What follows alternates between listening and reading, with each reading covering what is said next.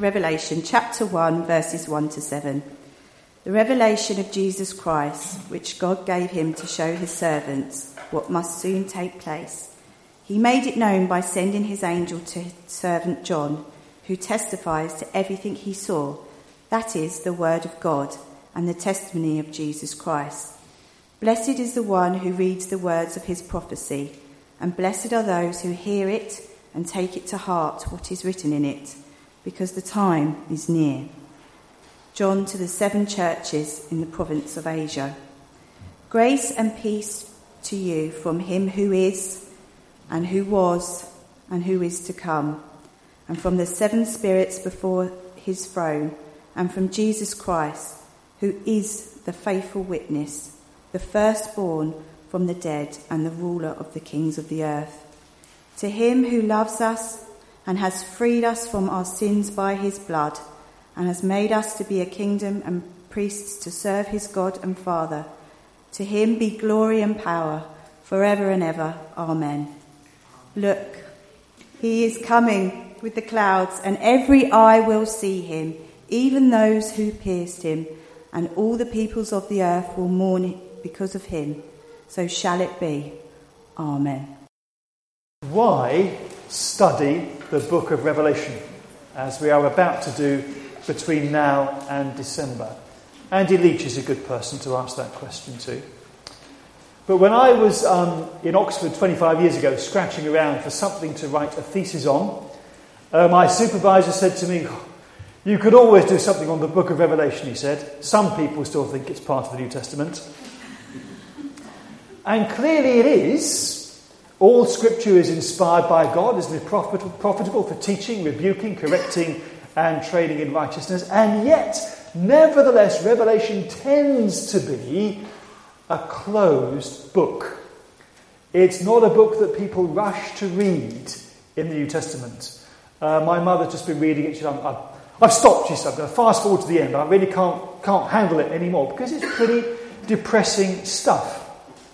When you read the book of Revelation, you encounter a series of imaginative and disturbing visions of the world which purport to reveal what the immediate future holds. Its portrayal of the future is a bit disorientating at times, and it, it can be frightening as well. What's it all about? How do you begin to make sense of it? Reading Revelation has been compared to the attempt to assemble a flat pack piece of furniture bought at a DIY store. And when you open the packaging, you find that there aren't any instructions. There's not even a diagram to show you how it all ought to fit together. So everybody has a go at putting the pieces together, and everybody ends up with a different looking item of furniture. And every time you try and build it, there are always some bits left over at the end that don't quite seem to fit anywhere. And that's a bit like Revelation. People try and build it this way, that way, but those bits somehow don't quite seem to fit. It's a text which, over the past 2,000 years, has been interpreted in a bewilderingly large number of different ways. So, the more certain someone seems to be when they tell you, this is what Revelation means because I understand it, perhaps the less inclined you should be to believe them or take them at their word. Simon Woodman, who's minister at uh, Bloomsbury Central Baptist Church in London, and he's coming to preach on Revelation later this year, written a book called The Book the book of Revelation, and written an article recently in Mission Catalyst published by the BMS on Revelation. His article is full of phrases like, it's likely, that scholar suggests, for some people it makes more sense that, it's a legitimate question to ask. He is very cautious about what he says, and that is the right way to approach Revelation. We call it Revelation. I don't know why so many people call it Revelations, but we call it Revelation because that title comes from the opening words the revelation of Jesus Christ. A revelation is something which is revealed, something which is made visible, something which illuminates our minds in a flash of understanding or inspiration. And as the book opens with the vision of Jesus, which Jack is preaching on tonight, we might at first suppose that it's a, a revelation about Jesus. But that's not really how it works, because John continues the revelation of Jesus Christ which God gave him to show his servants what must soon take place.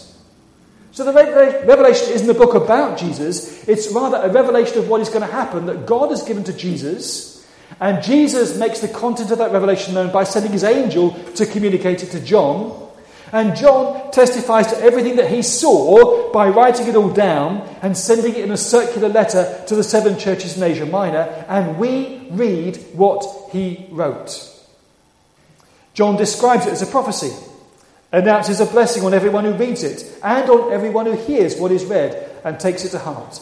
Because as John says, the time is near. And we're looking to receive that blessing in the coming months. But as we look at Revelation, we stand at the end of a long line of communication from God to Jesus, from Jesus to an angel, from an angel to John, from John to the seven churches in Asia, and we read what they read when he wrote to them. Most English translations follow William Tyndale, who in 1526 started the book with the words, The Revelation of Jesus Christ. Wycliffe, writing more than a century earlier, opted for the Apocalypse of Jesus Christ. I don't know why Tyndale went for Revelation rather than Apocalypse, but I'm quite glad he did, because Revelation actually sums up what the book is about better than Apocalypse as far as we're concerned, because it is about a vision, it is about a revelation, it is about an insight into what is going on in heaven. To our minds, the word apocalypse carries end of the world scenarios, disaster, apocalyptic scenes. If you Google the image apocalypse, when you get home, you will find that all the images are of destroyed cities, the devastation of civilization after the final conflagration at the end of the world. In our minds, apocalyptic is inextricably associated with some kind of cosmic catastrophe that heralds the end of civilization as we know it. So when Canongate published Revelation as a standalone booklet with a short introduction by Will Self, the image on the front cover was appropriately enough that of a nuclear explosion. Apocalyptic, that's what we think of. But in fact, the word apocalypse literally means an unveiling. And when John stated, started his book with the words, the revelation or the apocalypse of Jesus Christ, he used that term not because the book portrayed the end of the world, but because his writing takes the form of a series of heavenly visions, an unveiling and uncovering of what is really going on. He wants to see that above and beyond everything that happens down here, God is still in charge. Now, he was tapping into a recognized visionary style of writing in his day. And in the 19th century, the term apocalyptic came to be applied to this type of ancient literature.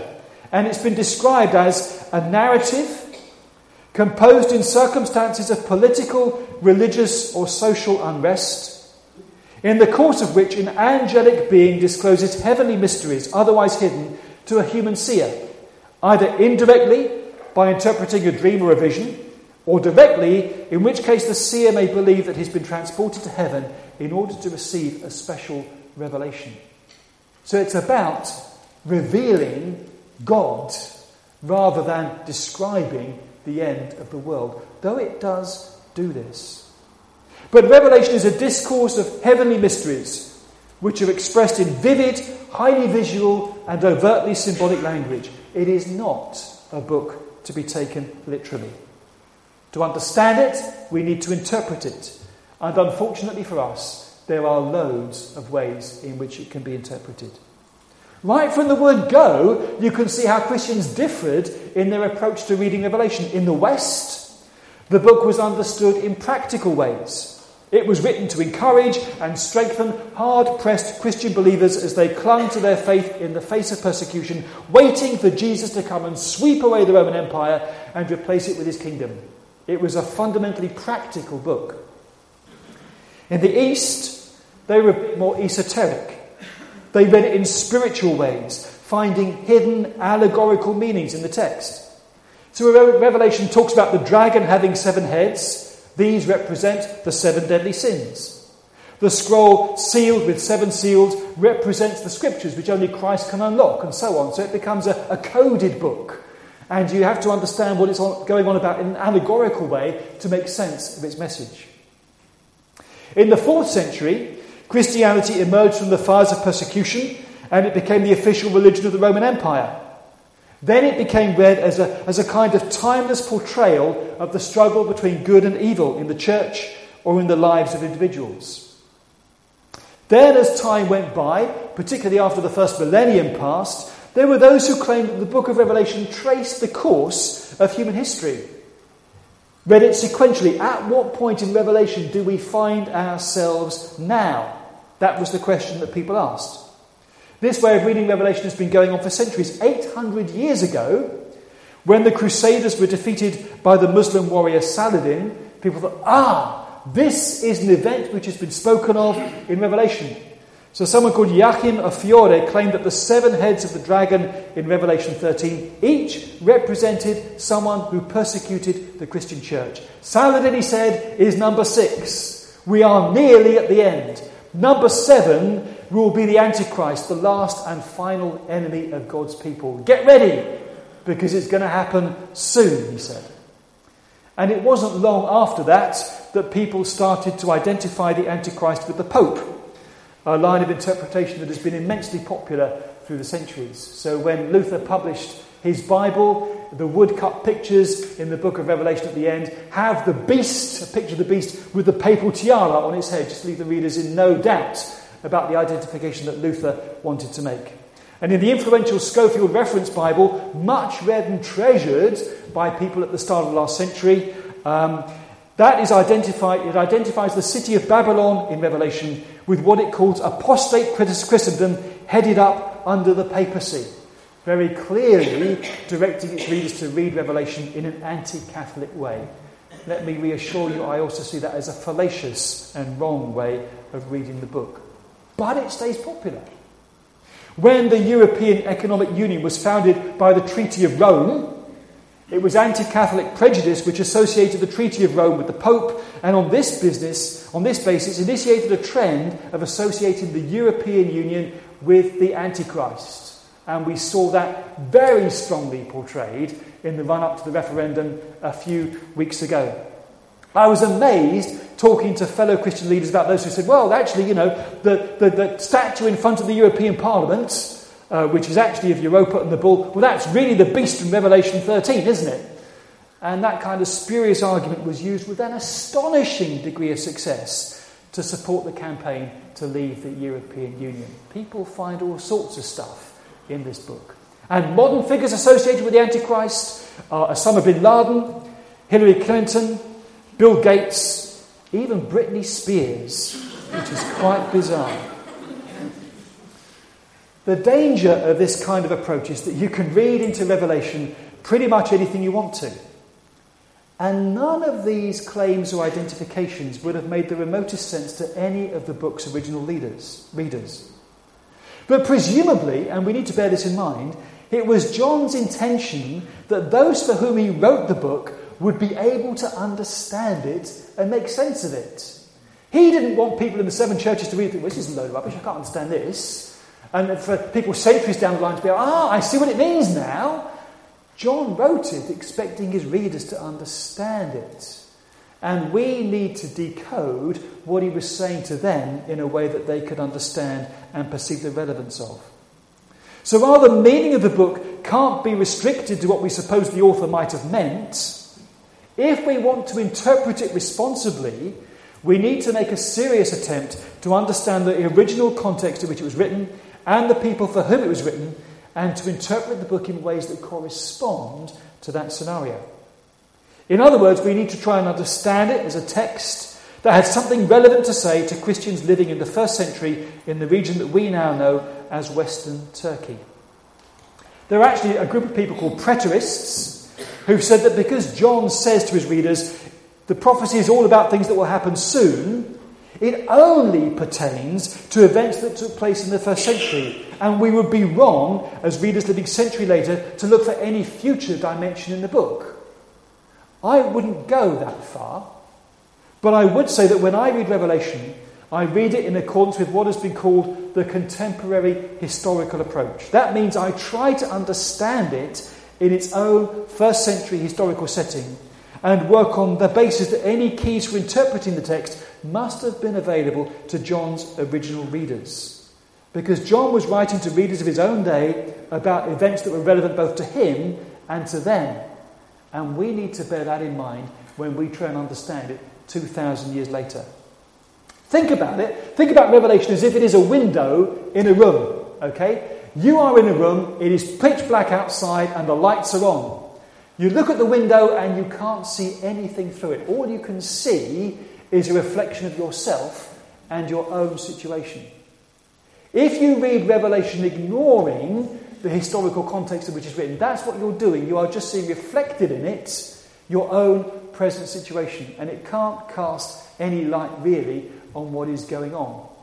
Own, because it's a frightening book, often we see reflected in it our own prejudices and our own fears and our own anxieties, and we struggle with it from that point of view. If the light source is the other side of the window, we can see through the glass to what is beyond. And we could read Revelation like that. It's not just reflecting what I think or what I see here and now. I can see actually what John was on about in its original context to his first readers, and I can see through the book and understand it on that basis.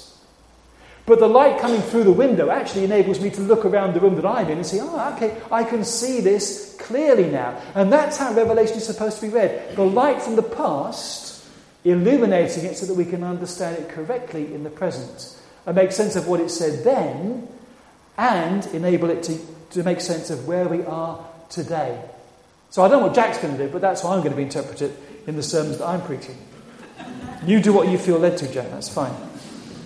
One of the strengths of having different ministers is you do approach things from different perspectives and you can pick and choose because neither of us is infallible. So, one of the things that John is doing is he's giving his readers a fresh perspective on the chaotic and traumatic events that were enveloping them. What he does, in effect, is he gives them a periscope and says, Look, you can look up above all the chaos and confusion and darkness and trouble surrounding you, and you can look up and see above and beyond it all Jesus is Lord. God is sovereign. And whatever happens down here is happening in accordance with His divine will and purpose. God hasn't lost a plot. God is still directing events towards their appointed conclusion. Everything will work out in the end in accordance with his divine purpose. That's why apocalypses were always written in periods of political, religious, or social unrest. They were always intended to give a heavenly perspective on earthly events and to see that above and beyond the chaos, God is still the boss. Come and see the shining hope that Christ's apostles saw. On the earth, confusion, but in heaven, an open door where the living creatures praise the Lamb forevermore. God has the victory forever. That chorus sums up the book of Revelation admirably. In an apocalypse, the troubles that afflict God's people are portrayed as birth pangs that usher in the end. The good news is that God has set a time limit on the year of wickedness. And in the final confrontation between good and evil, the powers of evil will ultimately be destroyed. That is a hope and a reality that we need to hang on to in today's troubled world.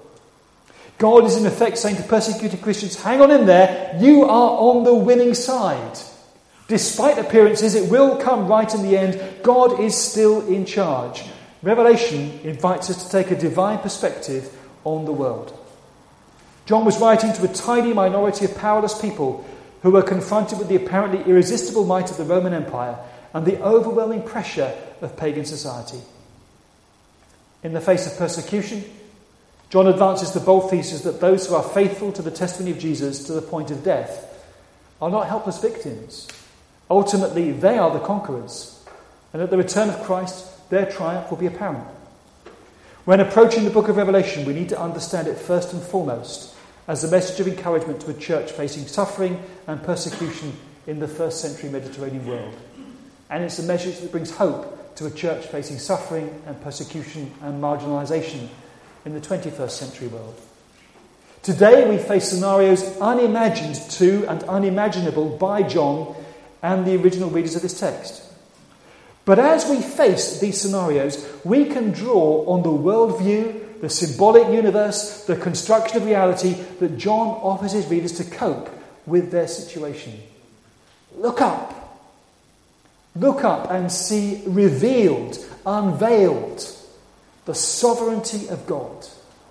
And let that revelation give you the resources you need to trust in, to live your life for Him, maybe even to lay down your life for Him. For the one who is the Alpha and the Omega, who is and who was and who is to come, the Almighty One. Amen. Let's pray. Lord, Revelation is a strange and difficult and sometimes bewildering book, and we live in a world which is sometimes bewildering with the troubles that confront us. We are fearful. Sometimes we can't see how good will prevail. Sometimes, as members of your church, we feel powerless and vulnerable and marginalized and afraid. Lord, this book doesn't shrink from portraying the stark realities of a world that does not acknowledge Jesus as Lord. And we see that kind of world reflected in our own society and in the world today. As we journey through this book together, give us understanding, strengthen our faith, enable us to see that you are Lord, and to put our trust in you, and to live our lives wholeheartedly for you, the one who is and who was and who is to come. Amen.